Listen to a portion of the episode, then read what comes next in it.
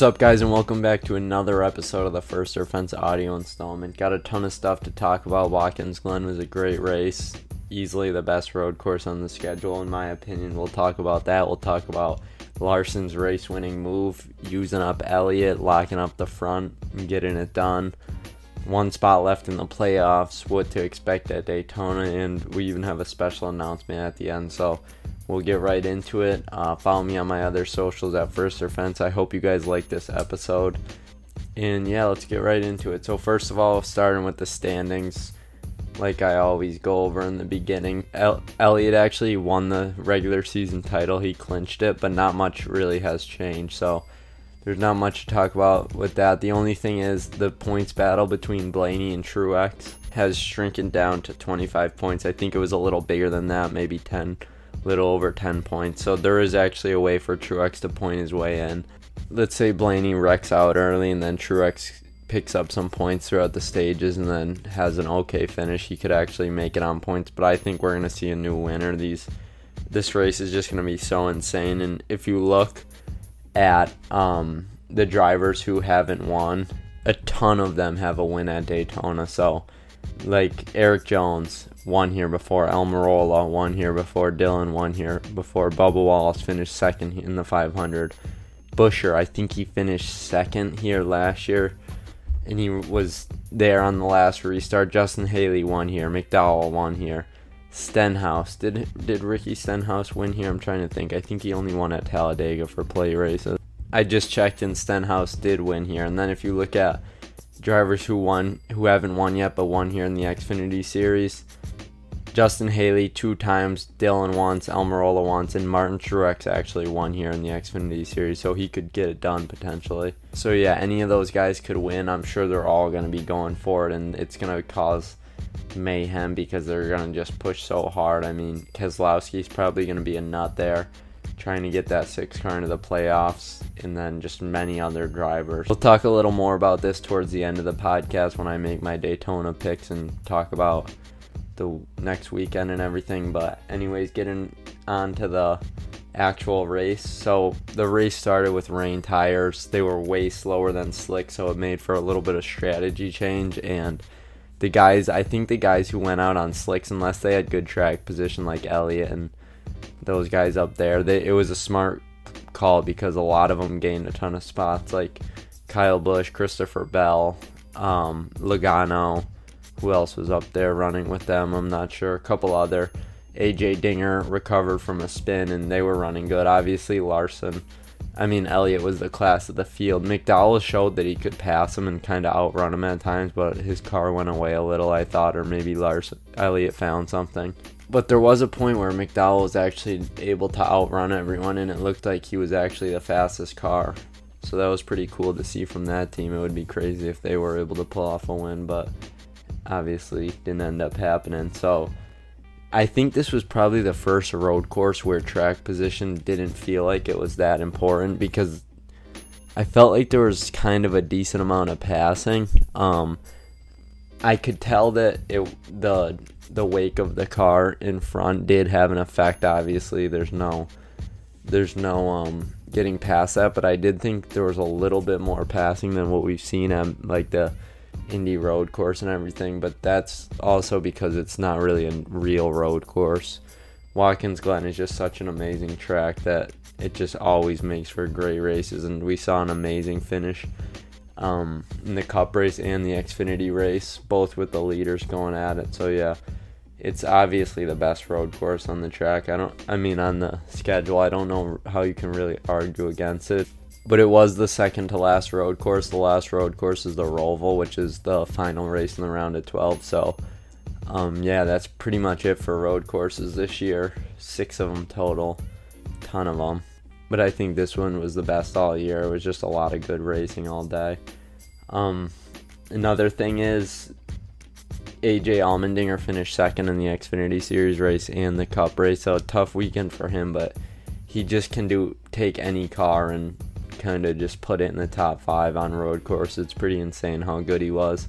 He just didn't really have the car to go up there and pass Larson. I mean, he ran with him and he probably wore his tires out and everything trying to catch him, but I don't think he would have been able to get alongside of him and pass him without Larson making a mistake. He was definitely faster through the bus stop at one point. He was flying through there and getting on Larson's bumper, but Larson just kind of rolled through the carousel faster and drove away from him.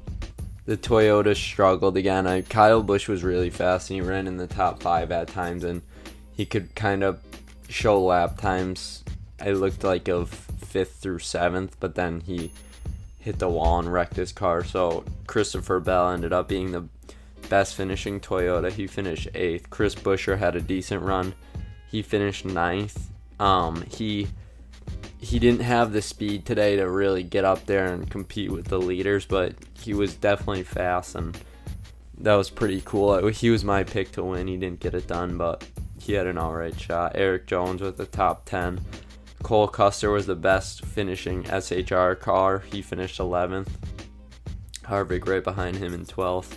Another really rough weekend for Byron and Bowman. They just have not gotten top 10s all summer, feels like. Um, so that's tough for them going into the playoffs, especially because they just, one of them's not going to make it if they um, can't run in the top 10 in the first three races because it's going to be a good track for a lot of drivers and you got to have some good finishes to make it and if you have some bad luck that'll be it another cool thing was Todd Gilliland was actually up there leading some laps. He had a ton of speed at the Indy Road Course, and he actually brought some of that to the Glen and was just pushing his car hard, trying to stay out in front of Elliott and Larson. Probably pushed it a little too hard, was hammering it off the curb and everything, and actually wrecked an axle, and that just ki- killed his car and his day. Um, so that was tough for them, but they had speed, so. I mean, he's a rookie, so I'm sure they look at it kind of like a win somewhat. I mean, I'm sure they would have liked to obviously finish the race, but the fact that he was able to go up there and hold them off was pretty cool. I actually can't remember if it was Larson or Elliott. I forget what point of the race this was when he was in the lead, but it was definitely one of the faster cars. It might have been McDowell, I can't remember, but he was he was running really good in front of them and they were a top 3 car whoever it was. So yeah, that was cool for that team. I don't really think any teams like were completely ended their race based off strategy, so that was kind of nice to see because in previous road courses, like a team would stay out and lose track position, and that would be it. But I think guys were actually able to get back through the field, and some of them just took would just take fuel and stay out and keep their old tires, and they would they cycled back in the top five to ten on that last stop, so that was cool. But at the end of the day, it just came down to that final restart, and that was for anybody's taking. And Allmendinger had a on the second to last restart, he passed a few cars, and then obviously he passed Elliott and another driver who did the same as Logano took advantage of that, and a few others. So, yeah, I mean, you had to be aggressive on that restart, and that brings us to the First or Fence move of the race. First or Fence move of the race is definitely gonna go have to go to Larson's final restart. It was it wasn't pretty, but he got it done, and they don't give a trophy for second place, so I think Larson had to do that. I mean, if he let Elliott get a big run and use up all the track, and then bring that into the S's, he would have cleared Larson and easily just driven away with the win. So uh, Larson knew he had to, especially because the previous restart, that's exactly what happened. So he had to do that it didn't look pretty locking it up, and he used Elliott up, and there may be retaliation, but for the win in the playoff points, the win more specifically, it was definitely a good move, and I was glad he did it and didn't just let Elliott get right back out in front. One thing I want to mention is in Elliott's interview, you could tell he was just furious. I mean, he looked so mad, but he was calm. But he said I'm looking forward to. And then he like paused and said Bristol. So I don't know if he was just so mad that he just forgot that they were going to Daytona next week or what, or if he was referring to helping Larson by blocking Harvick last uh, fall, and then Larson went on to win. So does that mean he's gonna use up Larson at Bristol and take him out, or maybe he's just saying that being sarcastic because of that race, or he was just so mad that he didn't even know where he was, so he just said that. That's what I think it was, because I don't think he really was gonna make a comment like that because he seemed like he was just trying to um, just like congratulate him and not say anything bad about him, but who knows? I don't think Elliott can really get too mad about it because it's a little bit similar to Atlanta when he tried to block Corey LaJoie and kind of put him in the fence. I think Larson was just racing as hard as he possibly could and he was trying to get the most out of the car, but I don't think he was trying to like lock the right front up. I think he was just pushing the car to the limit and made a mistake. But then again, I also think he knew that that could have happened and he could have pushed Elliott way out wide. So yeah, it was just hard racing. I mean, it put on a good show for us, so I'm happy about it. Alright, guys, now this would usually be the all show no go part of the race, but I think I'm gonna get rid of all show no go. It's I don't really see the point in it. I mean, it's cool, but I kind of want to make room for another segment. I don't know what I'm gonna call it yet, but it's gonna be. I'll come up with a cool name, but it's gonna be the underdog of the race. So like a driver who isn't in the best equipment or doesn't usually have the best speed, who has a good run. And this week it's gonna be Michael McDowell. He went up there, competed with the leaders all day. Was pr- the favorite to win at one point actually. So that was pretty cool to see him racing with the leaders, running that car really hard, and he finished sixth, so he still had a great run. Kind of got shuffled back on restarts, but still fought to get a top 10, and six is good, so that was cool from that team. Uh, especially with how many road courses there are on the schedule, they could they could find a little something more. He could win a few of these um, next year, maybe even the Roval. So he gets underdog of the race the last part of the podcast before we move on to Daytona is race takes, and I actually just posted the story, so I haven't gotten too many back, but I'm gonna pull some off of my Instagram and a TikTok post I did. I'll I'm not gonna mention who said what on the TikTok because I didn't let everyone know um, that it was gonna be on the podcast, so I'll just leave it anonymous. But the first one on Instagram comes from John Sunny 32. He said he's a winner. Yeah, I agree. I mean, he did what he had to do. It wasn't pretty, but I don't think he was going to take a second place without making people mad, and he just got it done. And I was glad he made that move, and I was glad in his interview he didn't do a big apology and everything because, I mean, he kind of just admitted to. He said, I'm not proud of it. Basically, what he's saying is, I'm not it wasn't the way I wanted to win, but I had to do it. I, I just had to get it done. And he didn't regret it or anything. Next race take is talking about the finish, the last restart. This one says, Done is done. Elliott is a professional. It's what you do. Take it behind closed doors. So, yeah, he handled the interview pretty well and he didn't say anything bad. And I get what you're saying, like, take it behind closed doors. So don't show it in the media. But can you really take it behind closed doors when they took the Auto Club incident behind closed doors and just happened again. So maybe Elliott has to use up Larson, not use him up, just race him a lot harder and give it back to him a little bit. That's what I think he has to do, or else it's just going to keep happening over and over again. This one says, I hate road course races, but love that one. Yeah, I think a ton of people feel like this. I know a lot of NASCAR fans don't really like the road courses, but like I said earlier a few times, Watkins Glen just always seems to put on a good race. This one's racing at its best, no team orders. I agree. I don't believe in teammates. Um, I don't think you can let a guy beat you just because he was in front when the yellow came out and or let him take the lead and then try to race especially here i get like on an oval when it's like midway through the race and you let a guy go out in front of you because it's going to benefit both of you, but you can't do that in a situation like this, and I was happy to see they didn't. That's it for race takes. You guys can submit yours at anchor.fm slash first or fence, or you can just go onto my Instagram story and actually just type in your race take in there. But this week I just pulled them off of a post I had on TikTok of just people reacting to the race and everything. So I could get it from anywhere really, but I will definitely talk about it if you put it on my story or if you actually submit an audio recording at First or Fence on Anchor. So yeah, that's it for race six. Alright, now we're going to talk about Daytona, and usually I just talk about the upcoming race for a couple minutes, but it's the final race of the season, so I'm gonna go over a bunch of stuff. First of all, there's a Xfinity race and a Cup race. The Xfinity race is Friday night, so Friday night race that's gonna be a good one.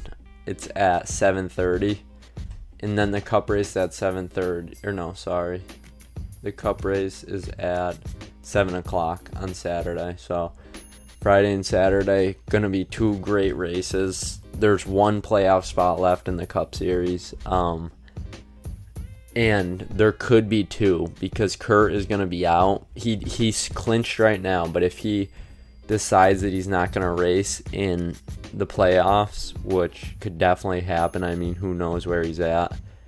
It's not looking good. Um, I mean, maybe they're just playing it super safe and he's doing good, but I have no idea what's going to happen. So, if he can't race in the playoffs, then I think that would mean he's not eligible. I'm sure NASCAR would do something like that. I don't think they've ever had this situation. So, yeah, they would have to change things up there, and it could free up another spot in the playoffs. So, that's where Blaney and Truex are going to want to race for points too, because if Truex finishes ahead of um, Blaney, but they get a new winner, then that means Truex is going to be 17th, Blaney is going to be 18th I'm saying in points, or the roles could be reversed. Blaney 17th, Truex 18th, and there's another winner, and then Truex becomes, or I mean Kurt Busch becomes uneligible.